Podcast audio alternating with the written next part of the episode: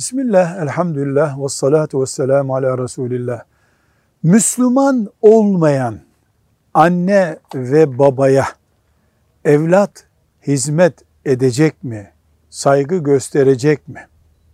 Cevap, baba Müslüman olsun, kafir olsun, müşrik olsun, ne olursa olsun, anne aynı şekilde dini var veya yok. Evlat, evlatlığında kusur etmeyecek.